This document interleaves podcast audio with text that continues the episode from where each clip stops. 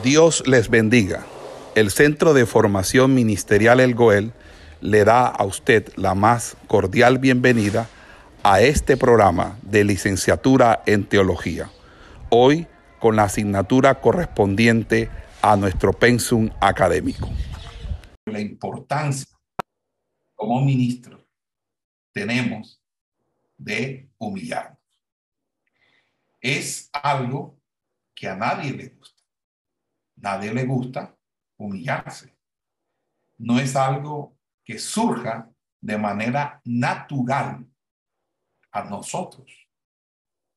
Por autonomacia, todos nosotros, lo que hacemos básicamente es tratar de salvaguardar la imagen propia, aquella que hemos construido en los procesos narcisistas de nuestra personalidad.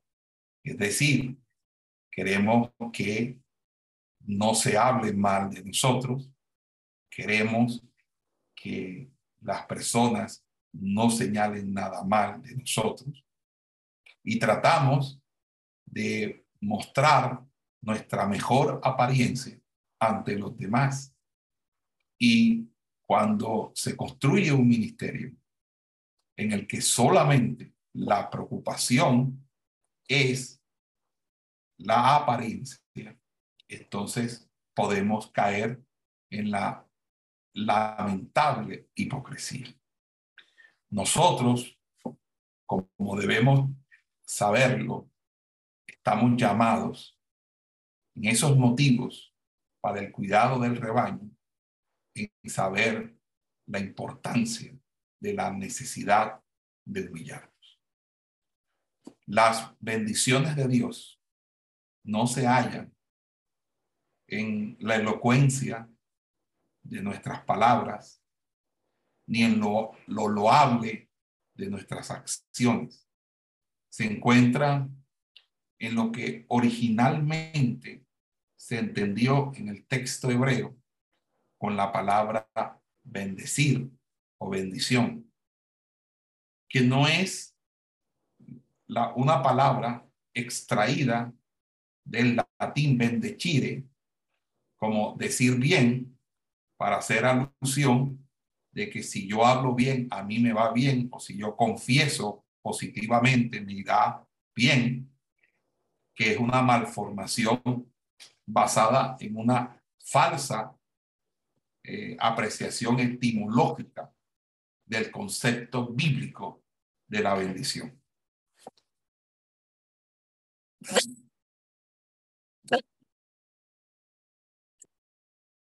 El término bendecir o bendición hunde sus raíces en la tradición del texto hebreo, el cual eh, utiliza el término baraj para hacer alusión no solamente a la bendición, sino al acto mismo en el cual el hombre busca esa bendición.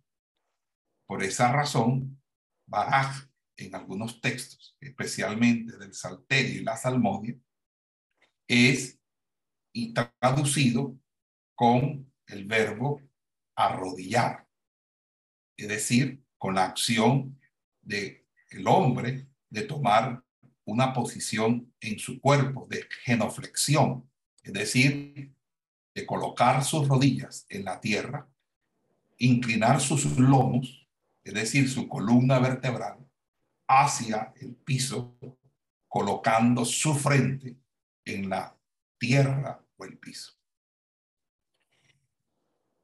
Si nosotros no nos humillamos, no podremos jamás hallar las bendiciones de Dios.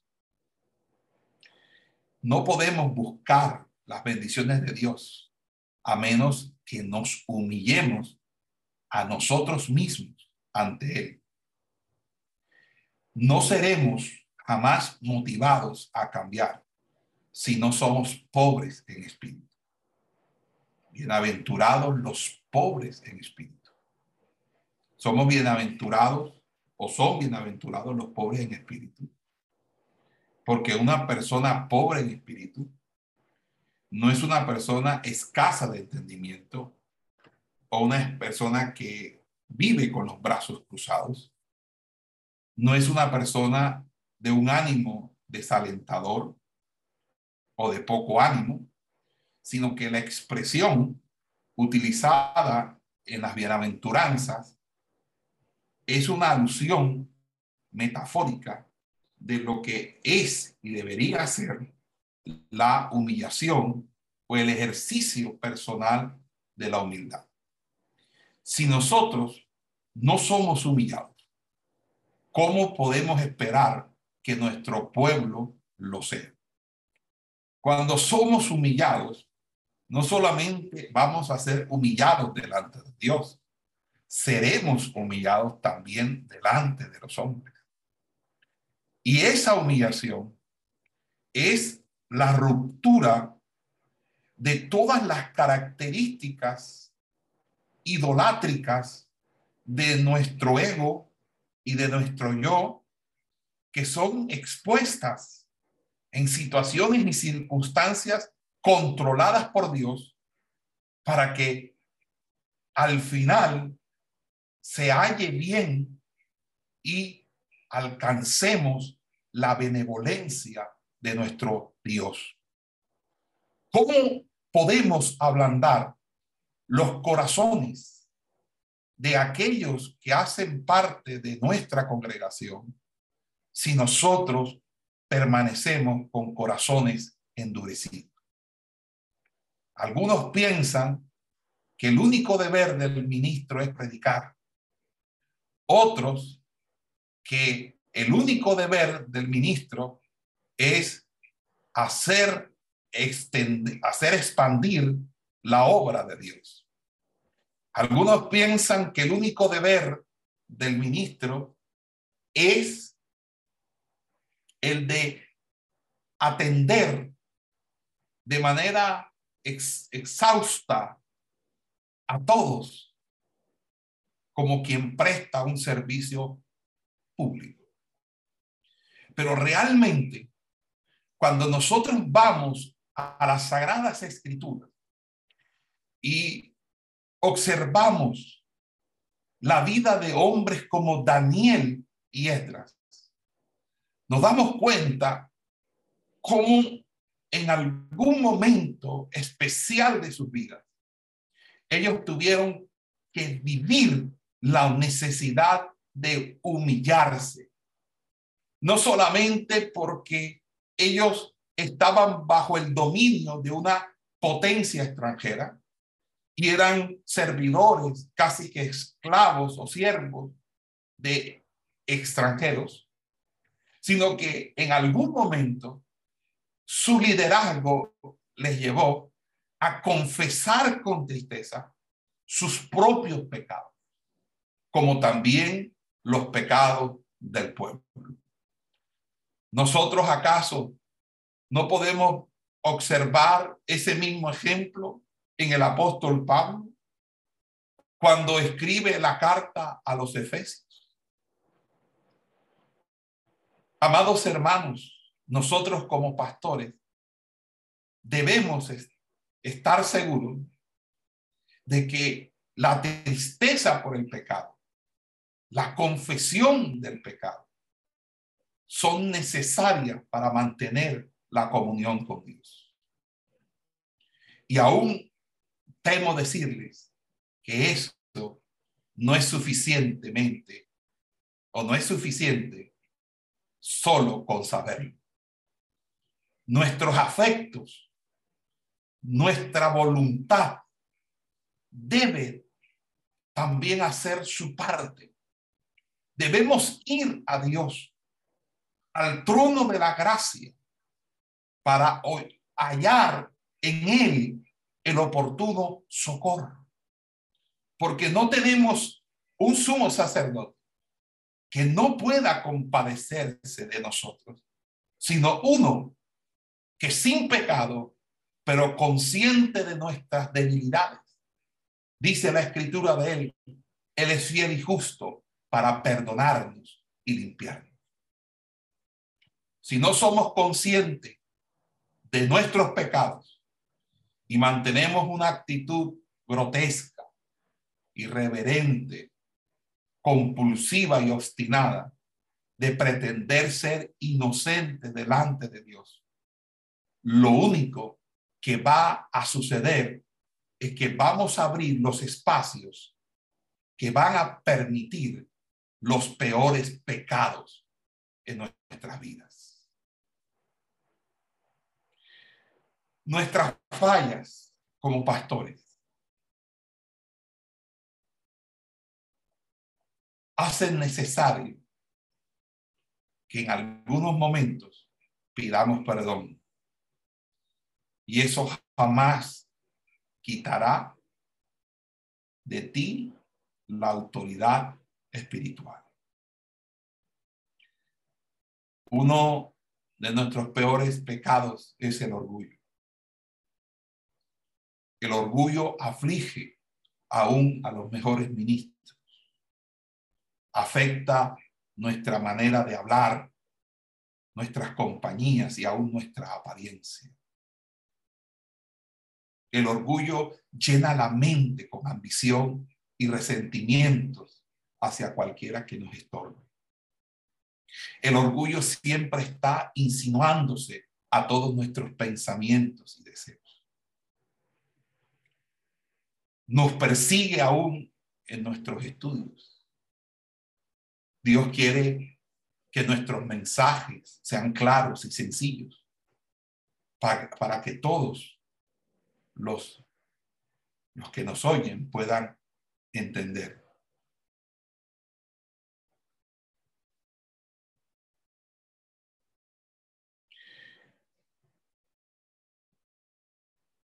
Pero es a veces el orgullo el que nos hace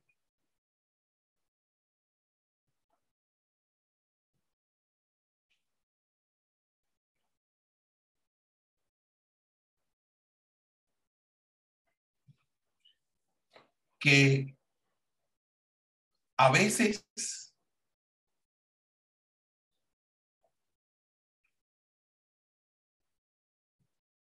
nuestro mensaje sea opacado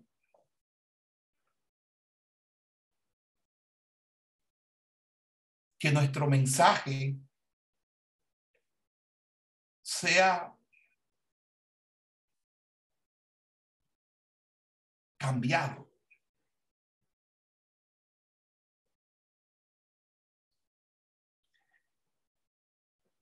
Y cuando hay orgullo,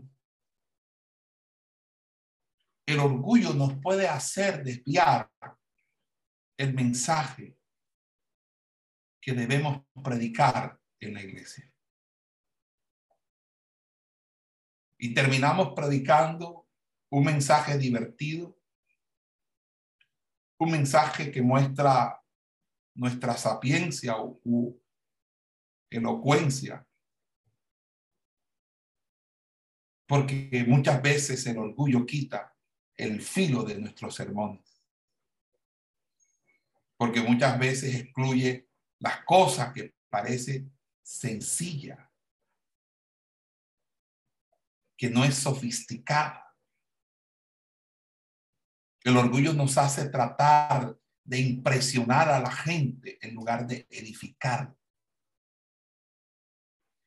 Y Dios quiere que nosotros prediquemos siempre una palabra que haya descendido del cielo.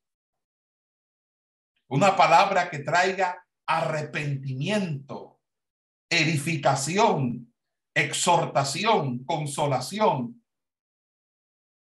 Y cuando nosotros, por la vía del Espíritu Santo, llega la predicación ferviente, el orgullo nos dice que no debemos ser tan fervientes. Para que la gente no vaya a pensar que estamos locos o que somos fanáticos. Y en esta manera, el orgullo gana el control sobre nuestro ministerio. La verdad puede ser predicada. Pero cuando se hace con orgullo, se hace en una forma que le va a servir a los intereses de Satanás más que a los de Dios. Debemos predicar el mensaje tal como Dios nos los ha dado, sin mixtura, sin pretender con ello ganar audiencia o rating. Porque después de que el orgullo ha influido en nuestra preparación, entonces nos perseguirá hasta el púlpito, porque el orgullo afecta nuestra manera de predicar e impide que digamos lo que se necesita decir. Y terminamos diciendo cosas que no edifican y que muchas veces suelen ser ofensivas. El orgullo nos hace agradar a nuestra audiencia, buscando nuestra propia gloria en lugar de la gloria de Dios. El orgullo tiene la meta de impresionar a la gente con nuestra elocuencia, nuestro conocimiento, el sentido del humor, la piedad, los hechos heroicos en los que en primera persona narramos nuestras aventuras ministeriales.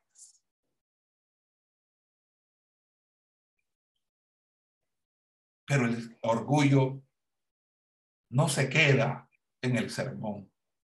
Después del sermón, todavía nos persigue cuando salimos del púlpito para saber lo que los oyentes piensan de la predicación.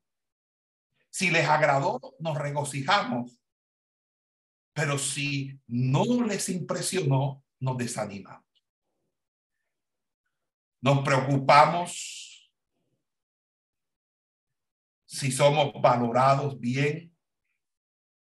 Y ya no utilizamos la palabra el pueblo fue edificado, sino que el pueblo quedó contento con el mensaje. Qué tristeza escuchar a ministros decir, el pueblo quedó contento. ¿De qué contentamiento se estará hablando cuando se dice el pueblo quedó contento con el mensaje. Y no decir, fuimos edificados por Dios. Una palabra de exhortación que nos animó a vencer los obstáculos. Fuimos consolados. No, apelamos a una reacción emocional o sentimental. Algunos ministros están tan ansiosos por ser populares que envidian a sus hermanos que lo son. Parecen pensar que los dones que Dios les ha dado son para atraer la admiración de la gente. Entonces, si otros tienen mayores dones que ellos, entonces empiezan a decir es que a él lo están sobrevalorando demasiado. Pero no deberíamos nosotros gozarnos por aquel que Dios usa. Sin embargo, entramos en conflictos de competencias. Amados hermanos, llegó un punto en la madurez del ministerio que ya no importa cuál sea el auditorio. Lo importante es que estemos en ese auditorio porque Dios nos ha colocado a hablar en su nombre allí.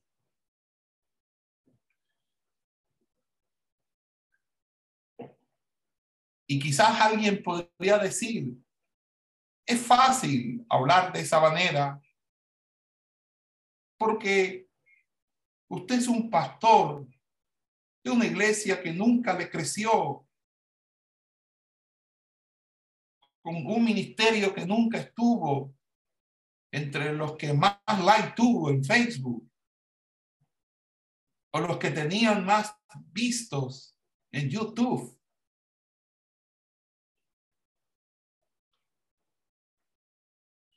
Y es allí donde todos se equivocan. Porque el éxito de un ministerio no se encuentra en los patrones que estructuran la construcción de un edificio basado en el orgullo humano. Muy por el contrario, lo que realmente evidencia y constituye el sello del ministerio. Es la manera como nosotros en algún momento o por el tiempo de Dios hemos influenciado a otros para que también desarrollen la labor del ministerio. Cuando entendemos esto,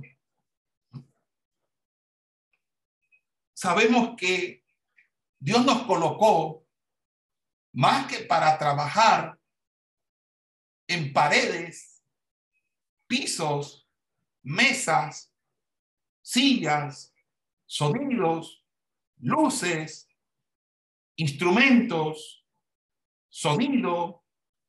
Dios nos colocó la responsabilidad de trabajar en las personas.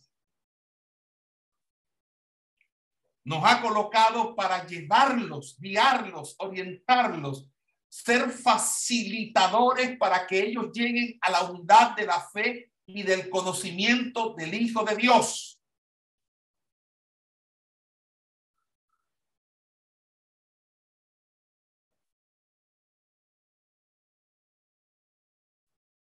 Cuando usted vive el ministerio bajo el principio de la humillación, usted entiende que los que encuentran muchos motivos para criticarlos a usted a tal punto de levantar malas sospechas, rumores maliciosos e insinuaciones, el problema no tiene que ver con usted. El problema no es usted. El problema es usted cuando usted asume que es por usted lo que están haciendo.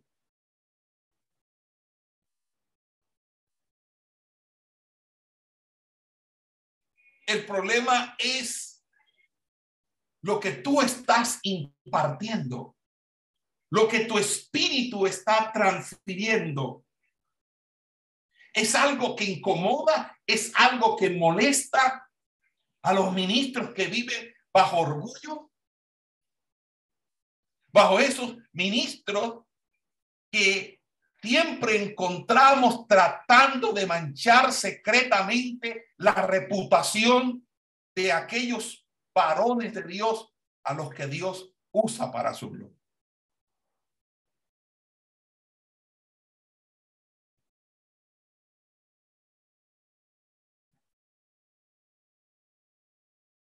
Y obviamente, cuando estamos bajo esos parámetros del orgullo, no queremos perder nuestra popularidad. Yo no puedo permitir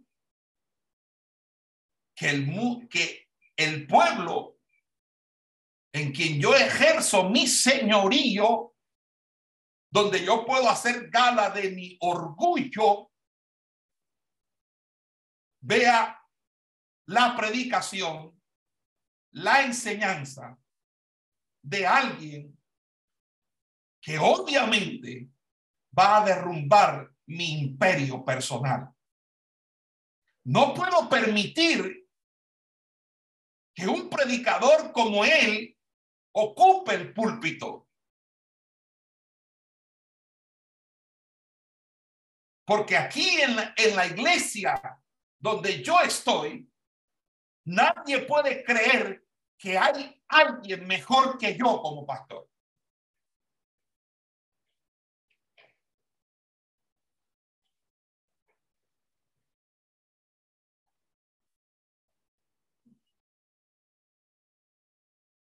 Y cuando entendemos los patrones de orgullo que direccionan la conducta y el comportamiento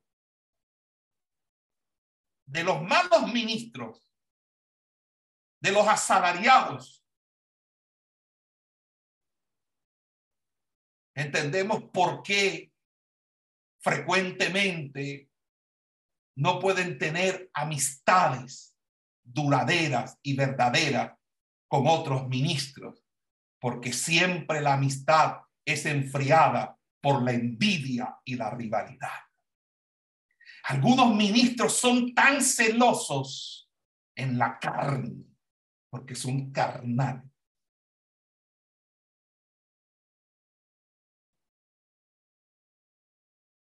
que van a tratar de hacer todo lo posible para que la verdad de Dios no llegue al pueblo que ellos tienen en tinieblas. Estoy hablando de los ministros de la tradición, muchos de los cuales estuvieron con nosotros, pero no eran de nosotros. Porque si fueran de nosotros, con nosotros estarían. Pero cuando su espíritu fue revelado y su malversación fue hecha clara como la luz de la aurora, no se puede estar juntos si no se está de acuerdo. Estos son los que desacreditan el ministerio.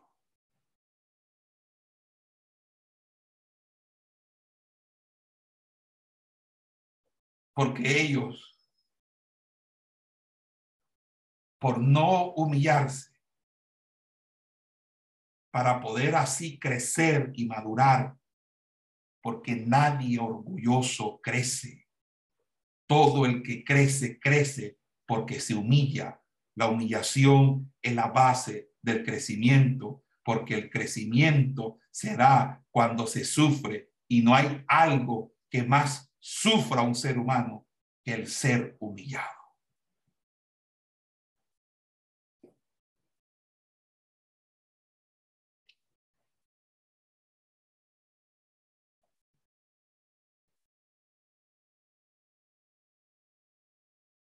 Y uno tiene que entender que el orgullo nos lleva a ser obstinados, a creer que siempre tenemos la razón aún en los detalles más pequeños. Y todo aquel que eh, esté en desacuerdo con nosotros,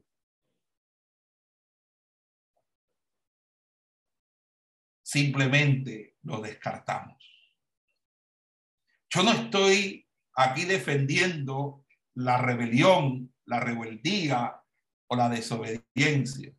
estoy hablando a los ministros del Señor. Porque si usted rechaza la doctrina de la infalibilidad papal, usted no puede hacerse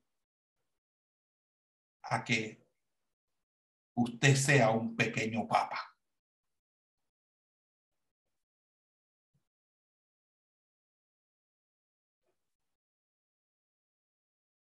Así que no todos podrán estar de acuerdo porque no somos infalibles. Pero si nosotros permitimos aún a los que contradicen convencerlos con mansedumbre, esa misma mansedumbre que me lleva a convencerlo es la misma mansedumbre que me lleva a que si yo soy el que estoy equivocado y la persona me lo está demostrando con argumentos irrefutables, entonces, ¿por qué me tengo que enojar? ¿Por qué enojarse tanto cuando se demuestra que estamos equivocados en algo? ¿Y por qué tomamos esto como si fuera un insulto personal?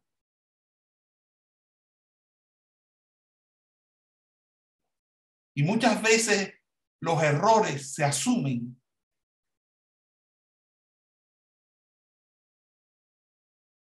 como verdades al punto de que si en algún momento se refuta el error a la persona, la persona se lo toma como algo personal.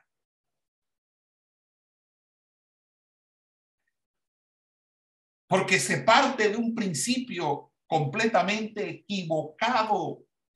Piensan que si en algún momento reconocemos que estamos equivocados, eso hará que perdamos nuestra reputación totalmente falso. Todo el que se humilla será exaltado. Someteos bajo la poderosa mano del Señor. Humillaos bajo la poderosa mano del Señor, que cuando fuere el tiempo, Él os exaltará. La Biblia enseña la importancia de la humillación y cuando tú te humillas y estás dispuesto a hacerlo, es porque decidiste en tu vida crecer, porque decidiste en tu vida madurar, porque decidiste en tu vida ser mejor, porque decidiste en tu vida llevar el fruto del Espíritu Santo, porque decidiste en tu vida que ya no podías ser el mismo, que tenías que ir en el río de Dios tenías que ir bajo los vientos de su espíritu, que no sabes hacia dónde va,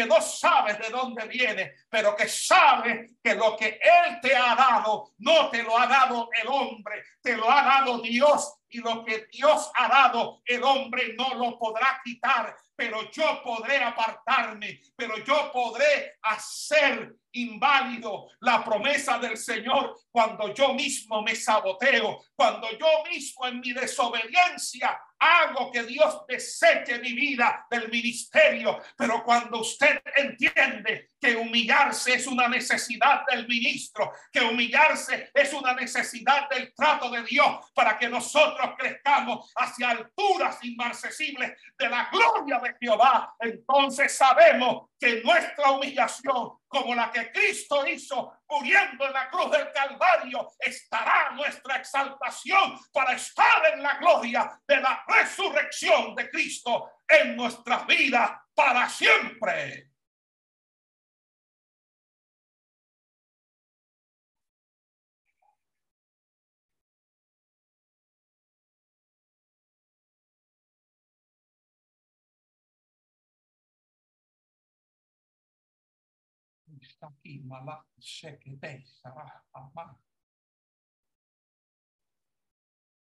No puede tomar el ministerio como algo personal. El ministerio nunca le ha pertenecido a usted. El ministerio Dios se lo dio como un regalo y su vida está entregada a ese ministerio que no es tuyo, es de Dios para que usted en su ser completo, espíritu, alma y cuerpo, está entregado al servicio a Dios, que es ser entregado a Dios en sacrificio vivo y olor fragante.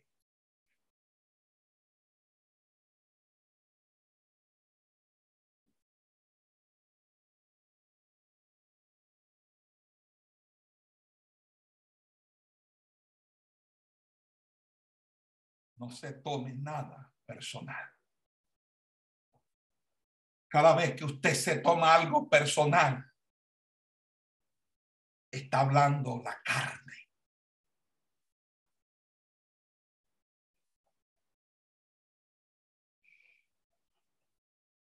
Nosotros tenemos la tendencia de amar a aquellos que son de nuestra opinión. Y que ayudan a nuestra causa, pero ese es un peligro. Estar siempre rodeado de personas que aplauden todo lo que haces. Cuando evitamos la crítica,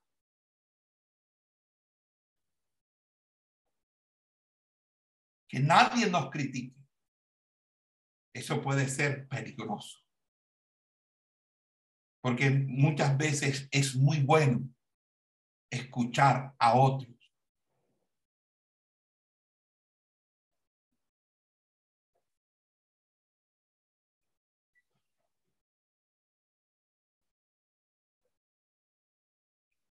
Amados hermanos, nosotros deberíamos evitar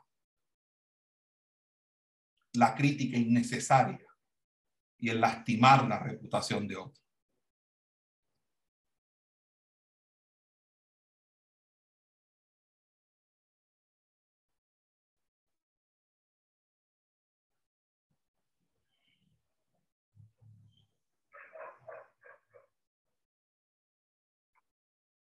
Pero si alguien pone de manifiesto nuestras fallas y si especialmente la hace pública,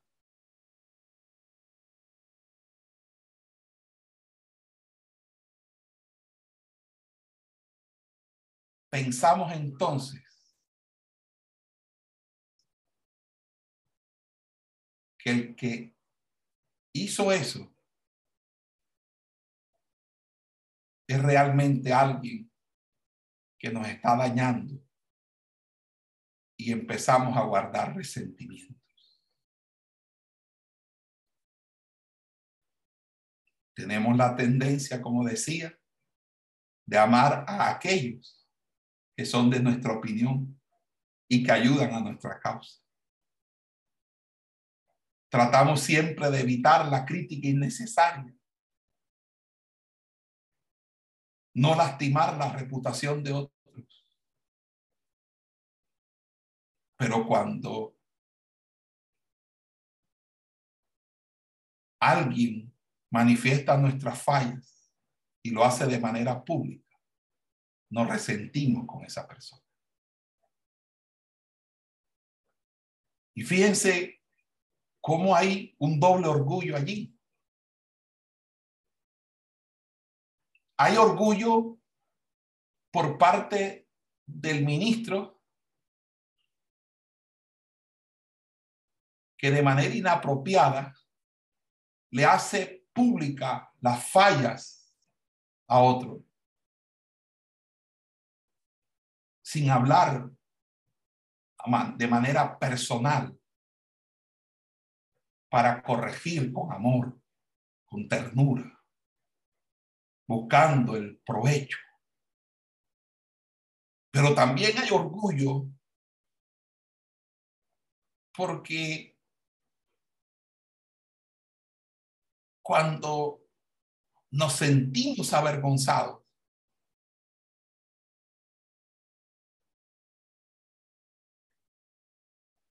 es porque lleven nuestra imagen propia lo que precisamente el orgullo ha edificado en nuestras vidas.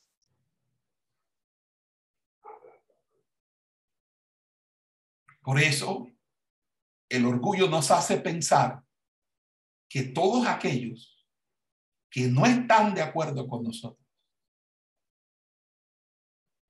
están prejuiciados y son buscapleitos.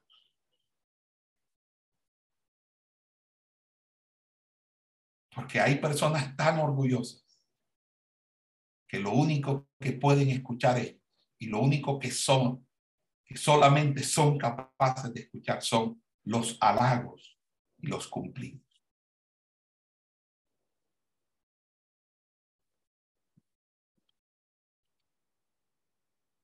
Amados hermanos, a mí me horroriza de que este pecado haya sido trivializado. Pero el, el orgullo es el cáncer que hace que hombres buenos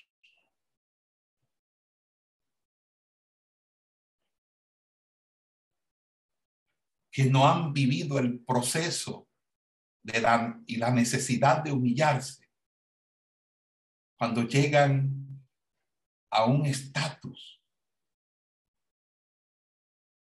a una dignidad, a una honra del Señor. Se hace más evidente ese orgullo.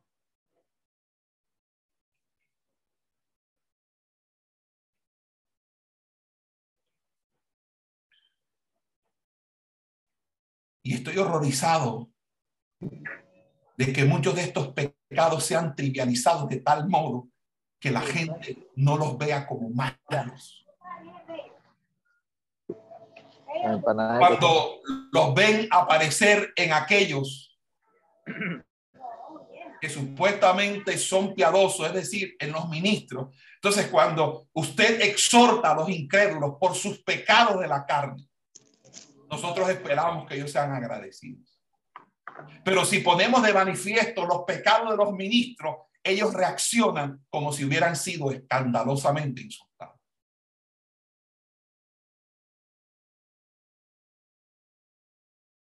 El orgullo ha llegado a ser tan obvio aún en los sermones. Que he visto aún en nuestra propia organización en los eventos. Por ejemplo, en el último campamento, ver a un predicador hacer un despliegue de orgullo y vanagloria. Nos hemos deshonrado a nosotros mismos, haciendo de nuestro honor un ídolo. La piedad verdadera no puede existir a menos que nosotros hagamos todo lo posible para extirpar nuestro orgullo, para lamentarnos de él, para pelear contra él.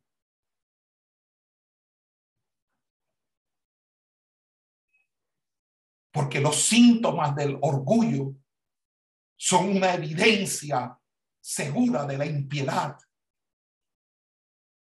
Por lo cual los pastores piadosos son muy escasos porque los pastores verdaderos son mansos y humildes y son ejemplo para el resto de los ministros. Ellos son gratos a Dios y a todos, aún a los inconversos.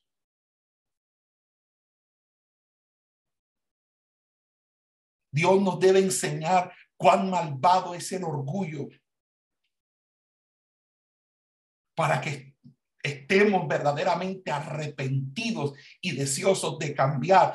El orgullo, amados hermanos, no lo ignore. El orgullo es la característica principal de Satanás. Y si usted se opone al diablo, debería parecérsele menos para el creyente, la humildad no es una opción, es una cualidad esencial de su naturaleza nueva. De lo que Cristo es en él. Un creyente orgulloso es una contradicción en sí mismo.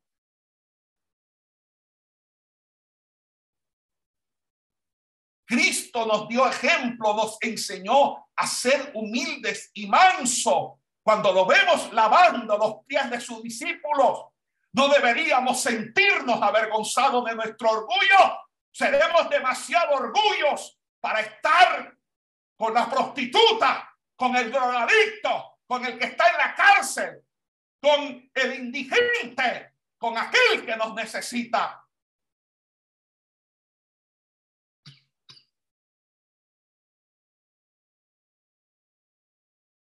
Está orgulloso de su conocimiento, está orgulloso de qué. ¿Cuál es su orgullo?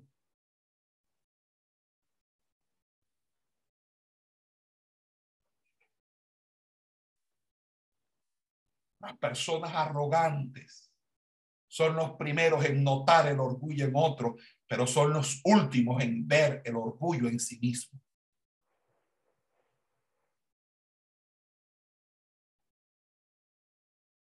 Todo el que no camine en humildad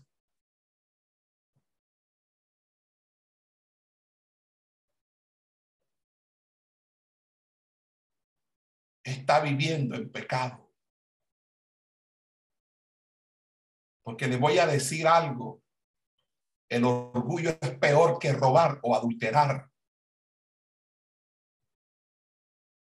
Porque podemos dar la apariencia de ser santos y de predicar fielmente cuando estamos tan perdidos como aquellos cuyos pecados son tan obvios.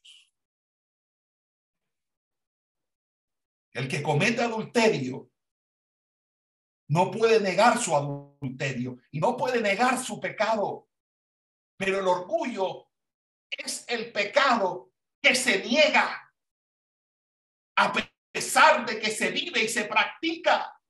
Y si usted niega su propio pecado, ¿cómo habrá arrepentimiento? ¿Cómo habrá salvación? La santidad significa vivir para Dios.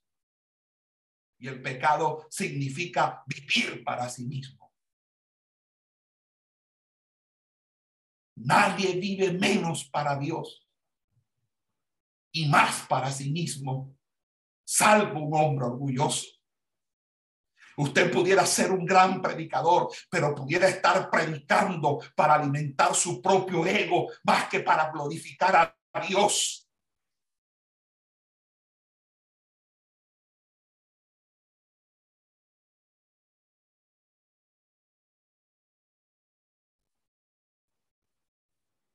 Hay muchas maneras y muchas formas de ser tentados a ser orgullosos en nuestro ministerio. El mero hecho de tener una reputación no es un sustituto para la piedad verdadera.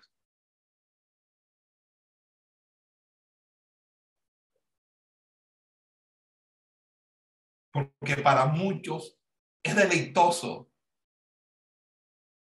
es como un fresquito que les cae. Cuando mucha gente acude a escucharles, se aferran a lo que enseñan y se convierten en seguidores y fans. Y es deleitoso disfrutar la popularidad y la fama de ser un gran predicador. Pero entonces, la tentación de pensar de nosotros mismos como el gran líder de la iglesia se vuelve irresistible. Tenga cuidado de sí mismo. Estudie la humildad.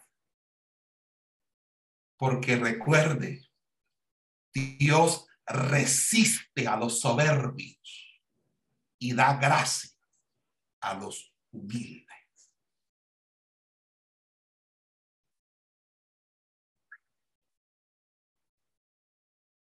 Y como casi todo el mundo prefiere a una persona humilde en lugar de una persona soberbia, es por eso que el hombre orgulloso pretende frecuentemente ser humilde.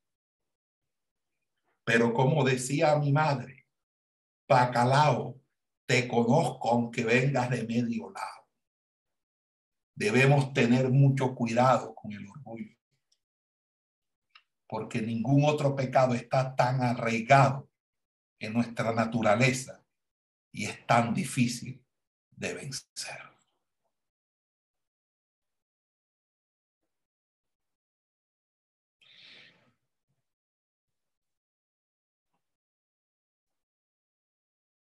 ¿Sabe por qué necesitamos humillarnos?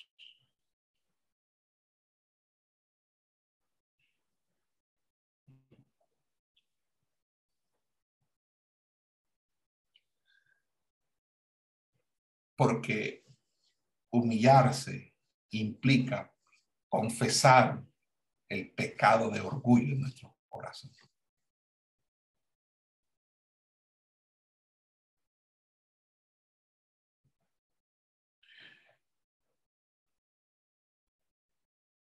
Mire el orgullo que hay en los ministros, que son muchos los ministros que aborrecen el estudio son negligentes en sus estudios. Se toman, en, se toman, no se toman en serio la importancia de, de, de estudiar, de ser enseñado por personas con mayor experiencia en el ministerio y lo que piensan es que el estudio es una tarea fastidiosa.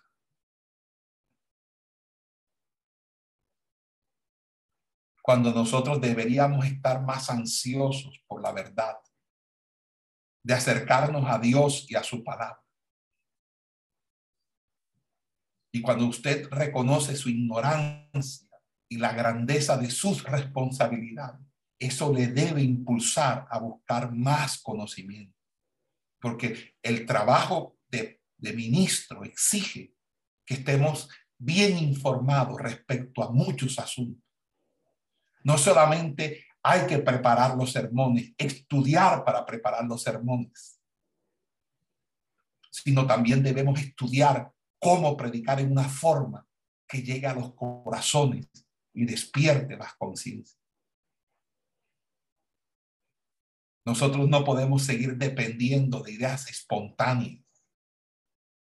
Debemos estar bien preparados de antemano.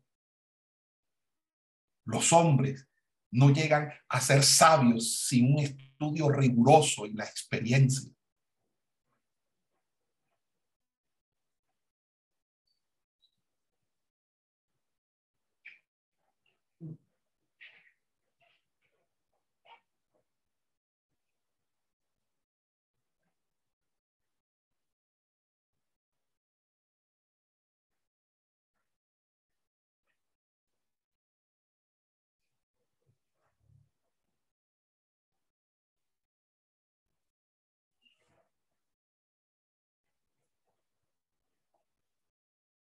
Pero esto lo voy a hablar en otro tiempo y en otro momento. Vamos a dejar hasta ahí, por favor.